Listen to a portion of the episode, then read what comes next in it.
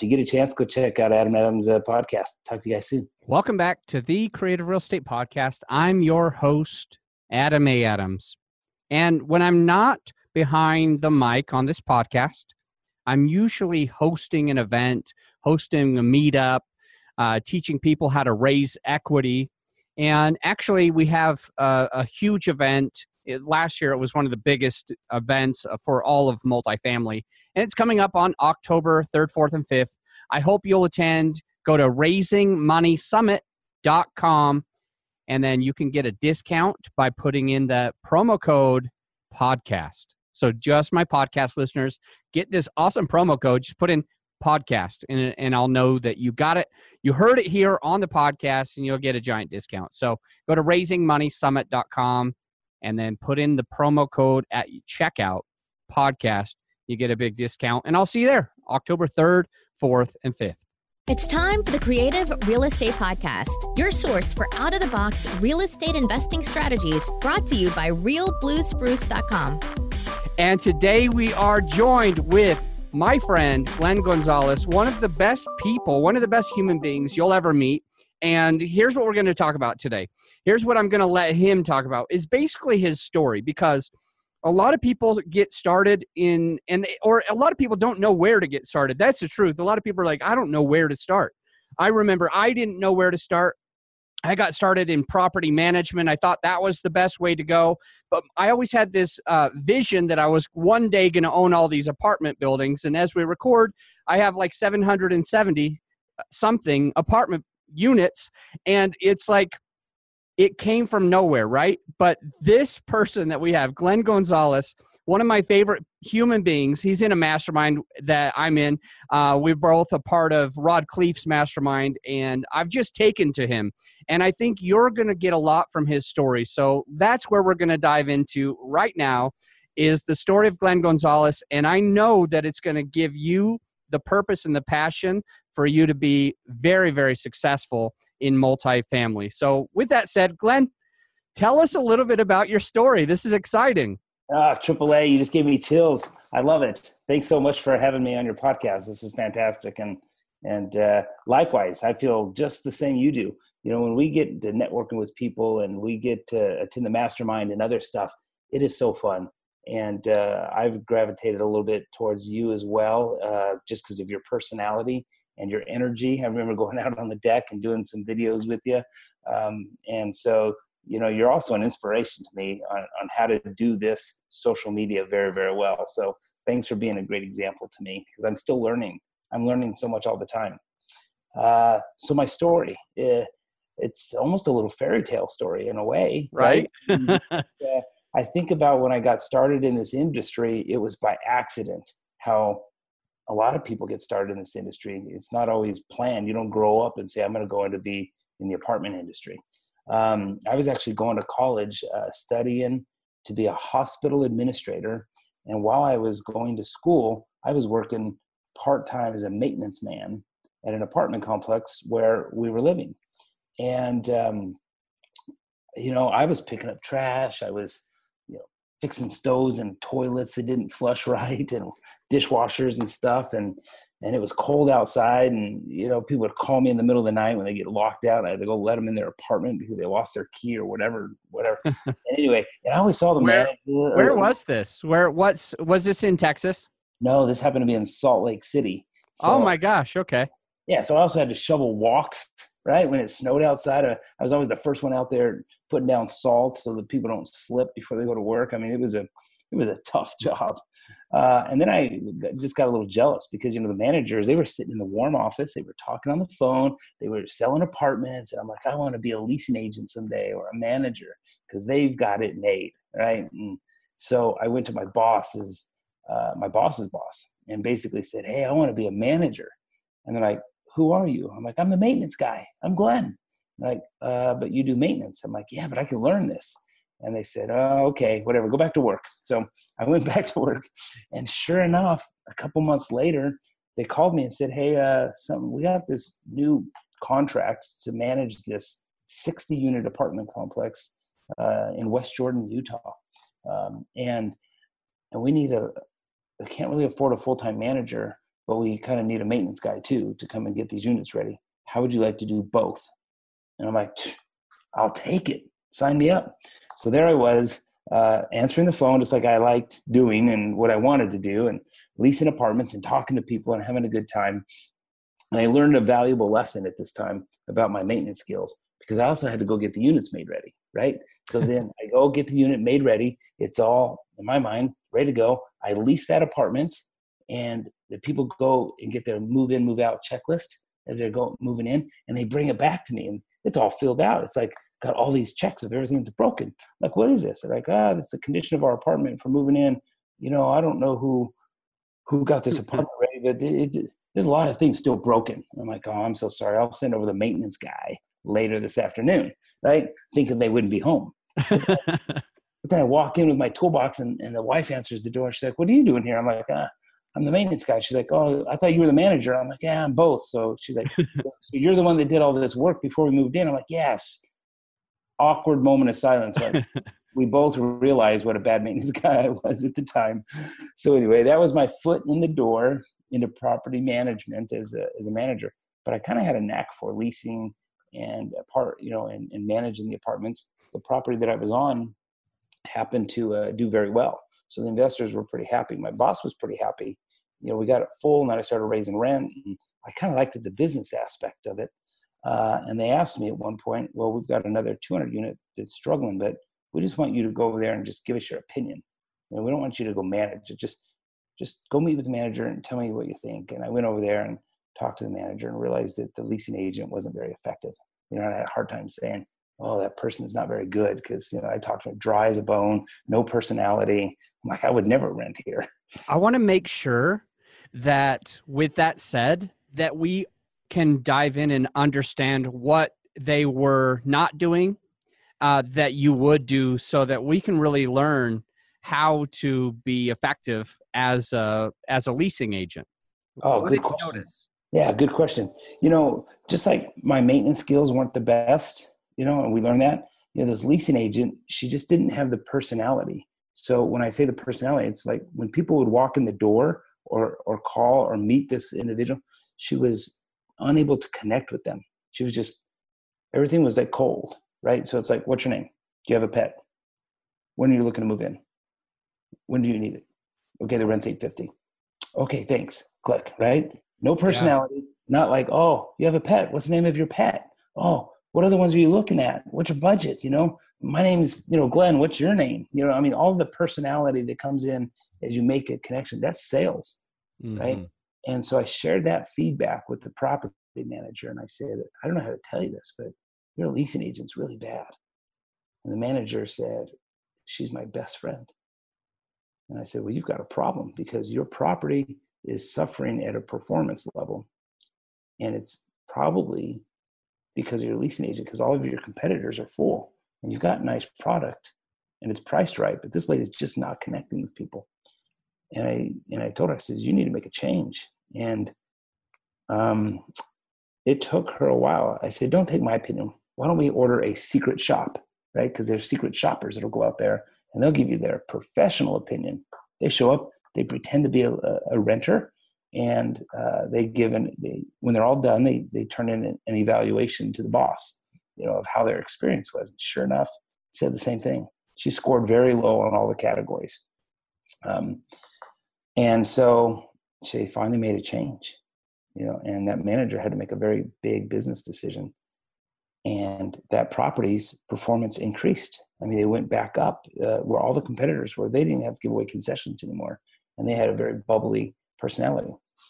But let me share with you this story, Adam. Along the way, I made a very similar mistake in my career. I was a regional manager at one point, and I had this leasing agent that was fantastic. And she wanted to move up in the career. She wanted to be an assistant manager. It was a larger property. It was, I think, a 350 unit deal. And so we promoted her. And all of a sudden, the leasing wasn't as effective because she was a dynamite leasing agent. That's why we promoted her. We put her in as an assistant manager. But if you think about the role of an assistant manager, they're keying in payables, they're serving pay or vacate notices, and then they're collecting rents. I mean, that's part of their job. They're not the they're not the front line for leasing. they're the back door or the back end, um, you know, doing all the paperwork. Well, she had such a strong, bubbly personality that she wanted to go visit with everybody. She wanted to lease apartments. She hated that job because she didn't want to knock on anybody's door and say, hey, you're late. She was everybody's friend. So she was not effective as an assistant manager, but she was highly effective as a leasing agent. And when the property's performance went down, I realized I'd made a I'd made a big mistake. So I put her back in the leasing agent, but I paid her more than I was paying as the assistant manager. And I told her we would train her to learn the skills of an assistant manager and a manager. So she was learning different skills, but she was still in her role as a leasing agent. So sometimes you have to figure out people's strengths and weaknesses, just like I did. Not a good maintenance guy, but I love to manage apartments, right? So that mentality followed me kind of through my career. I uh, later went to be a regional manager and then grew to be the director of operations uh, on a, with a small fee management company. Then I left to go to Equity Residential, which is a big REIT, right? They got uh, 220,000 apartments nationwide. Whew, the experience I got there was fantastic. Uh, and they taught me some great skills. Loved it. Loved the culture, loved the personality, loved my boss, loved my coworkers. It was fantastic. I left that job to go chase money to another fee management company, a little bit smaller, but they offered me a lot of money. Mm. Um, and I hated that job. Hated that job because, you know, the, the company was trying to convince manager or excuse me, clients and owners that we can get more rent than we probably really could have. It was probably unrealistic. So they were making promises to get management contracts.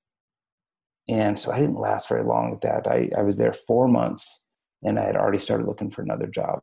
And I went to a headhunter, and that headhunter actually found me a really good job in Seattle, Washington as an asset manager. So at this point, I switched from operations to kind of the ownership side. And I learned a great deal. They were doing value add stuff, and I was supervising the property management companies where I just came from and it was a great job and i learned so much yeah go ahead. oh yeah yeah. I have a couple couple quick things. One is just to really relate to you that i've seen this in in our business. We have seven people in the company and um and for a while when we started it was like we decided that everybody needed to make um, 10 broker calls a day. Everybody needed to put in one loi a day. Everybody needed to it was like it was like we were all doing the same thing and it wasn't until we realized that we need to find a way to say what does adam like passionately love doing? Podcasting. Yeah. what you know putting on events. What does chad passionately love? It's it's social media. It's figuring out how to hack in algorithms. What does manny love doing? Well he he loves looking at contracts.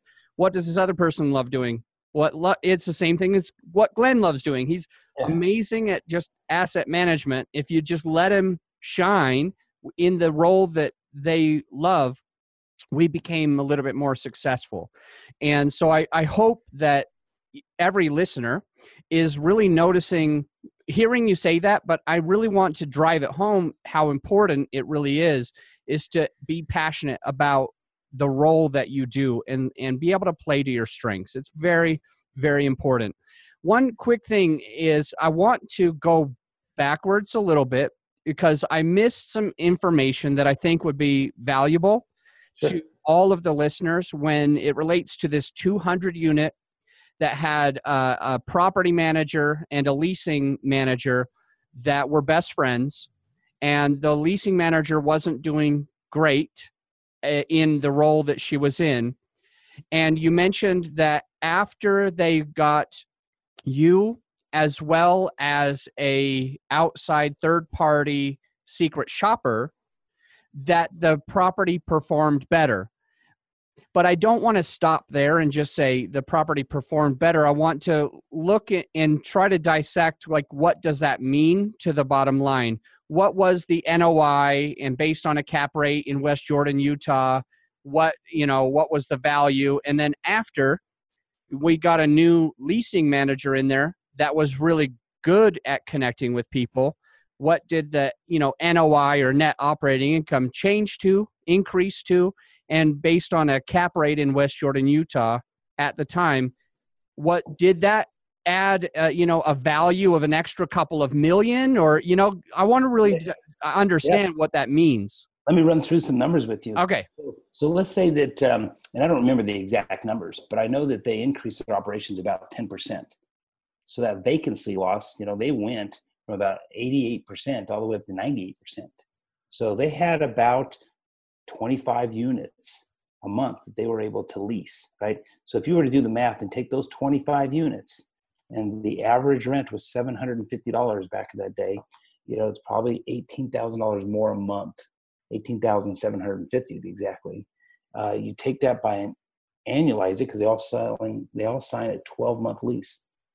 Dude, that's $225,000 more a year to the owner's bottom line.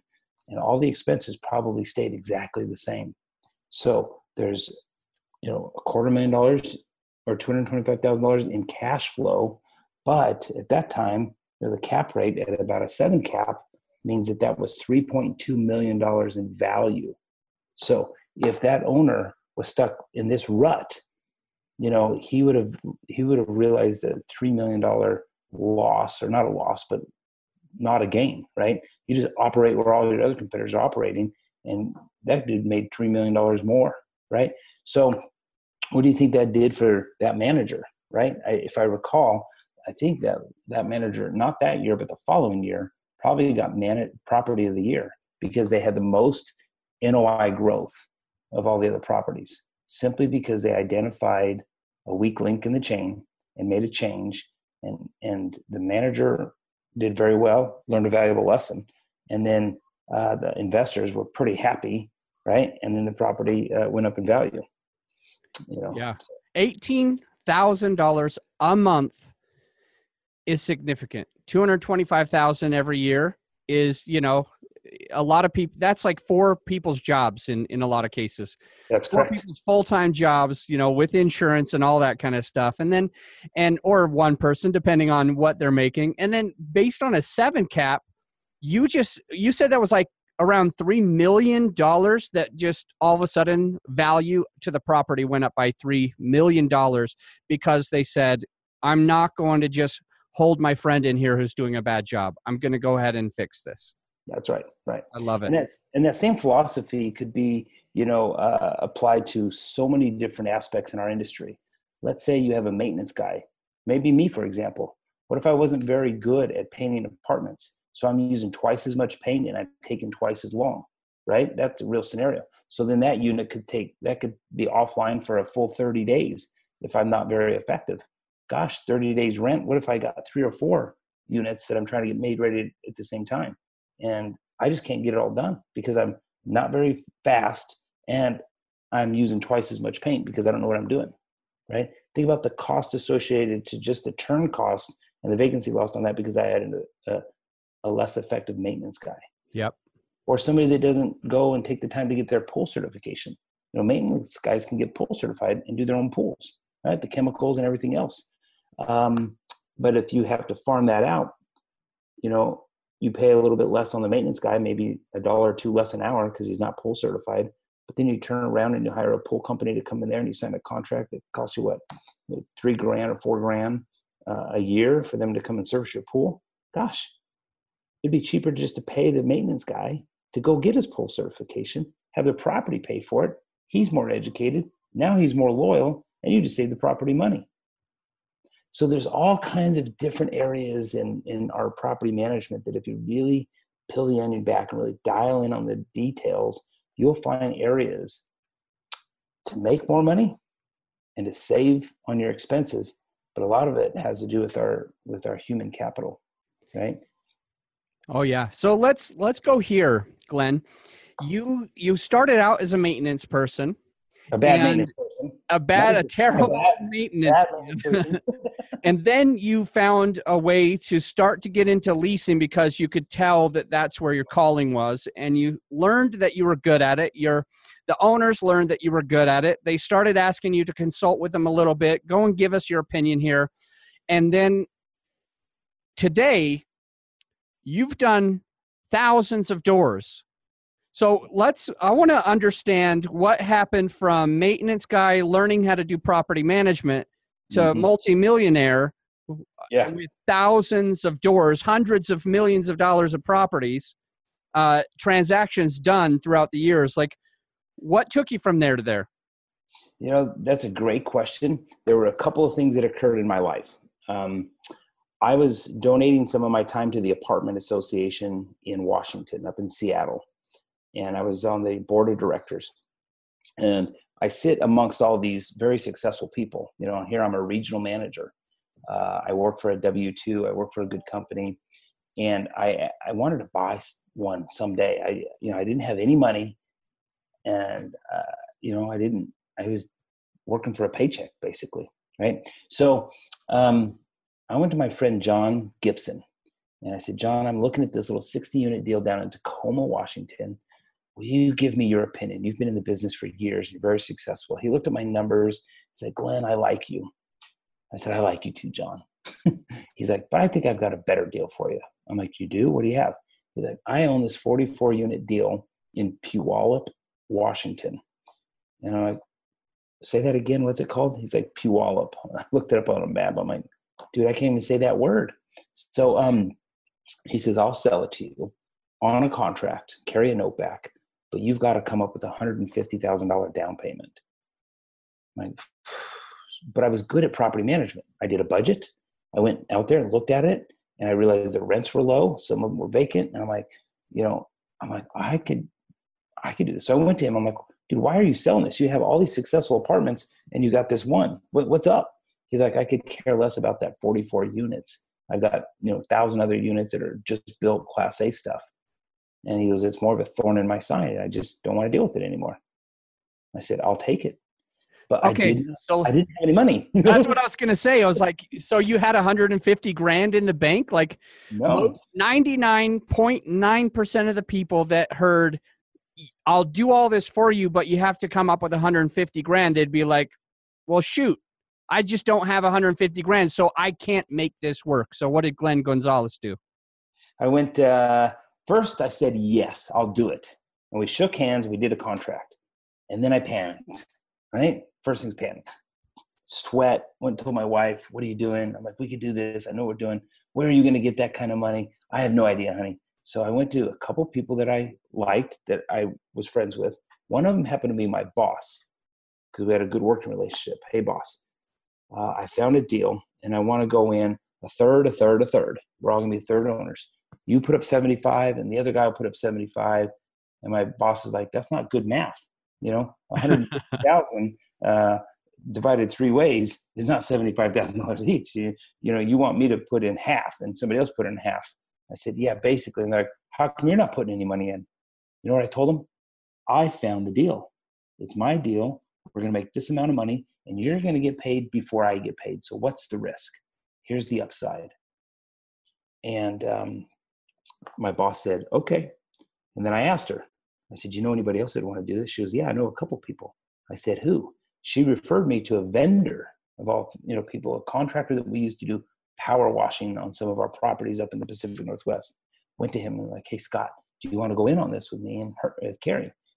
He's like, yeah, what's the deal? I'm like, a third, a third, a third. She's in for 75. You need 75. And again, same thing. How does that math work? You know? I mean, how much do you putting in? I'm like, I'm not putting in anything. But I found the deal and this is how much money you're going to make. And they're like, okay, I'll do it. So we bought the deal. We put down the 100, the 75, 170, 150,000 and we fixed all the problems, managed it well, sold it in about a year and a half for a million dollars more than we paid for it. Awesome. Right? Wow. I mean, I returned the money to them um, on their investment. We gave him another big check on top of that, and we carried a note back for a half a million. Right? So we put a half million in a pocket and uh, carried a note back for a million. That story was not a success, really. We made a million bucks, but when we carried the note back to the other guy we sold it to, he defaulted and we lost that other half million. Mm. Right? So lesson learned. Uh, you don't know, you might not always want to carry a note back to people uh, unless you're in a very good position. I'm very curious here how you lost a half a million um, with him defaulting on the loan. Mhm. If you had the collateral of the apartment building, would you have taken back over the apartment building? What what happened there exactly? A great question. So, um, and it's a very long, long explanation. But we carried a note back in the second position. So he had a loan in the first position. And basically, that first position and second, in our note, second position was basically 100% of the value. And when his performance went down, guess what? It didn't have the same value, right? Okay. So when our note was due, um, he couldn't pay us back because he didn't have enough cash flow. Well, then he was really not performing very well. He even defaulted on the first mortgage, and they were going to foreclose on them. So I had two choices: pay off the first and move my position up into the first position, but I'd have to come up with two million bucks, Mm-hmm. which I didn't have. Nor did I, and so what I did is I didn't want to get wiped out. I actually called another friend of mine and said, "Hey, I know you're rich. Would you like to buy a note on a defaulting property for sixty cents on the dollar?" And he said, "Yes." I said, "Okay, but you got to take care of me on the backside." Right. So anyway, long story short, he made a lot of money that bought the note in default. Um, he he got paid face value for his note because he got it at 70 cents on the dollar. But when the guy refinanced it, he refinanced enough to pay out the guy that, bought the note. That still left me out there hanging. So even though I had come up with a solution, it wasn't a good enough solution. So at the end of the day, uh, there was just too much debt on that one deal. Okay. We should have taken that our profit and that note that we carried back and put it all in our pocket. Hindsight's twenty twenty, right? We should have never done that. So, but the deal might not have gone through had we not done that. So, how do you know, right? Because nobody would have maybe paid that much money. But what we did make though on that hundred and fifty thousand dollar down was a half million dollars. We did make that. That's awesome. Yeah. So I mean that's a that's a pretty good you know return. If if you know That's yes. huge. That's Yeah. huge. Infinite for infinite for you. Yeah, yeah, you yeah. Were yeah. the engineer who built put the deal together and and uh, you know more than doubled the money of of your two partners. So it's That's right. really great. All right. So and so that was your first deal, and it worked out great. hmm And it was forty four units, I think you said. Yep, correct. Forty-four units. And then and then what was the next deal that you did, Glenn? So let me just tell you a little bit about the in-betweener, because that was in 2005, 2006, somewhere in there. Well, I'm still working for W2 at this point, right? I did my first deal. It was very successful. I got a little coin in my pocket. Um, I went and bought some rental homes with that extra little money, put some money down, bought a couple. 2009 up in Seattle, uh, Washington. Boeing lays off 10,000 people. Microsoft lays off 10,000 people we all know the story, right? Uh, the crash of 2009, 2008. Um, Washington Mutual, which was based up there in Seattle, Washington, out of business, banks wiped out. Anyway, disaster. I lost all my rental homes, all the money that I'd made. Got got. I had three short sales on houses and one foreclosure. So there I was. Didn't have two nickels to rub together. Woe is me. This really sucks. Most people that would find themselves in a position like that after a, a big win and now a big loss would Yeah. i would say most people would quit most people would be Most people. like man i shouldn't i shouldn't be doing this this is risky i'm gonna go back and get a w2 Yeah, yeah. Well, that's exactly what I was doing. But then my W 2 said, uh, you know, our company's not doing very well. You're a good asset manager, but we have to lay you off. Hmm. Well, that stinks. So here I am with a big house, over leveraged, fancy car, over leveraged, um, and uh, house getting foreclosed on, right? Um, disaster, disaster struck. Went down to zero. Learned a variable less, very, very valuable lesson. You know, Dave Ramsey teaches this, and a lot of financial. You know, spend less than you make. Less. Mhm.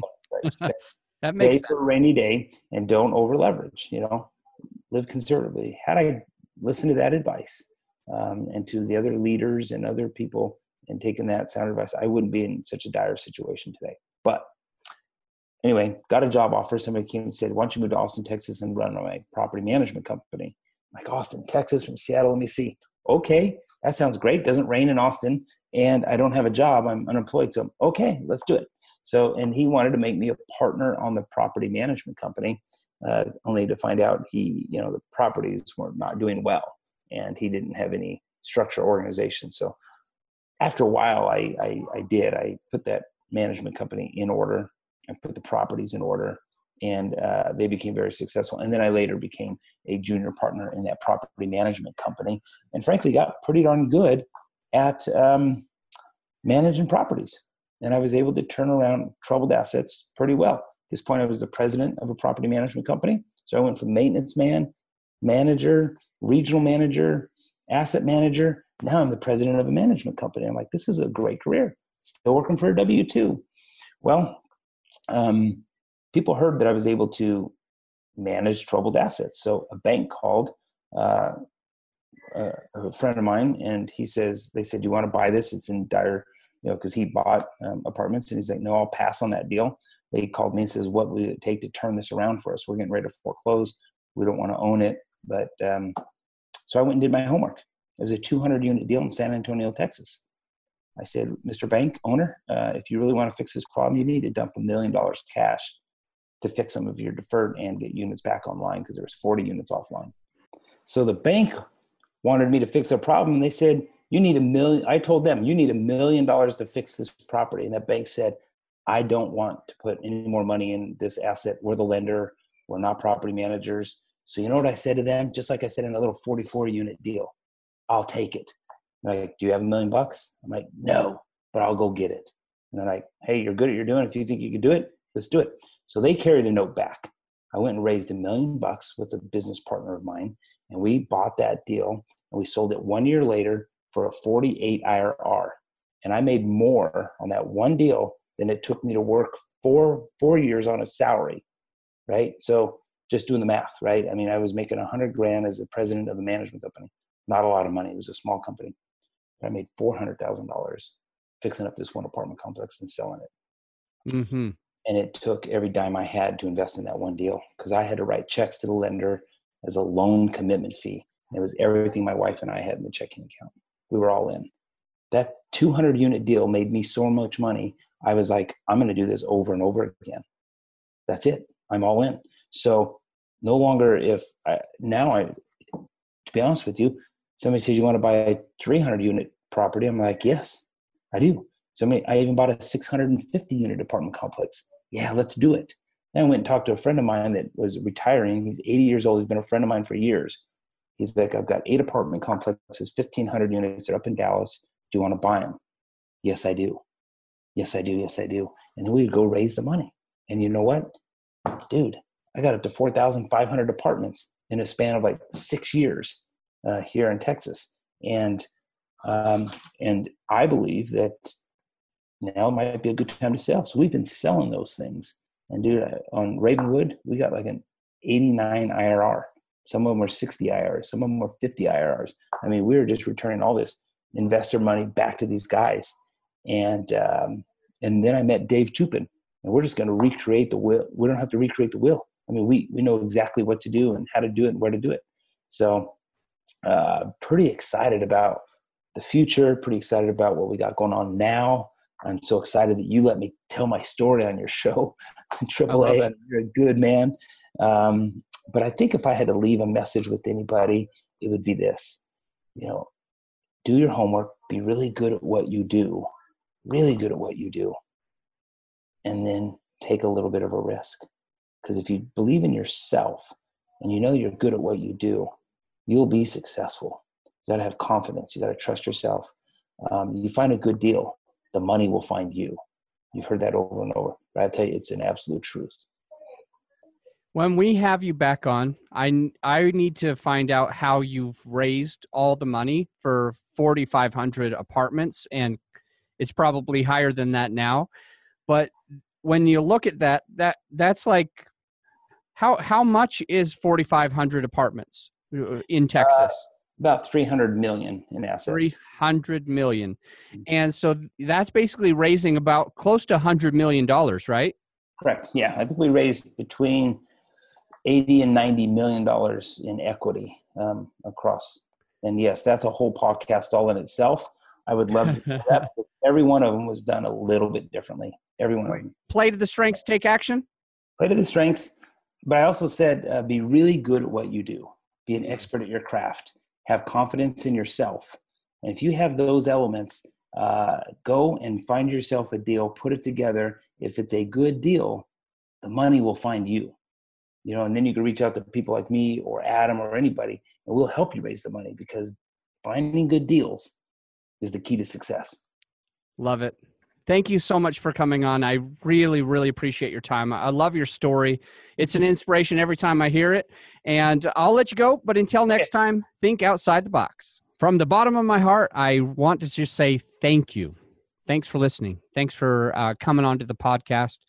I hope you've noticed one of the things that I'm absolutely trying to do right here on the podcast, and I, and I hope you've already noticed this, is I'm trying to bring as many amazing women on the podcast to really let that light shine. And that's the same thing that I'm doing with my events. So, like, I have uh, Tamiel Kenny, I've got uh, Alina Trigub, I've got Jillian Sidoti, Ellie Perlman, Kathy Fettke, Maureen Miles, Pili Yarusi, some just incredible humans uh, incredible women that'll be on stage at the Raising Money Summit this year. I hope you decide to go ahead and grab your tickets and see what all of the speakers, not just the women, but the men and the women, have to to do and present for us. I think we're going to learn a lot, and not only that, but the networking is going to be outrageous. So, I hope you'll accept my invitation to come to the Raising Money Summit by going to raisingmoneysummit.com Check out all of the speakers, the ones that I just mentioned, and the rest of them as well. Check out the speaker lineup. Check out the already amazing ticket prices that we have, and grab your discount for it as well. There's there's a special right now anyway, and plus that you could still use the promo code on top of it, which is awesome. Just put in podcast. So that's your promo code, that's your discount code, but there's a discount anyway. Plus take that off and you'll save a bunch of money. I definitely want to see you there October 3rd, 4th, and 5th.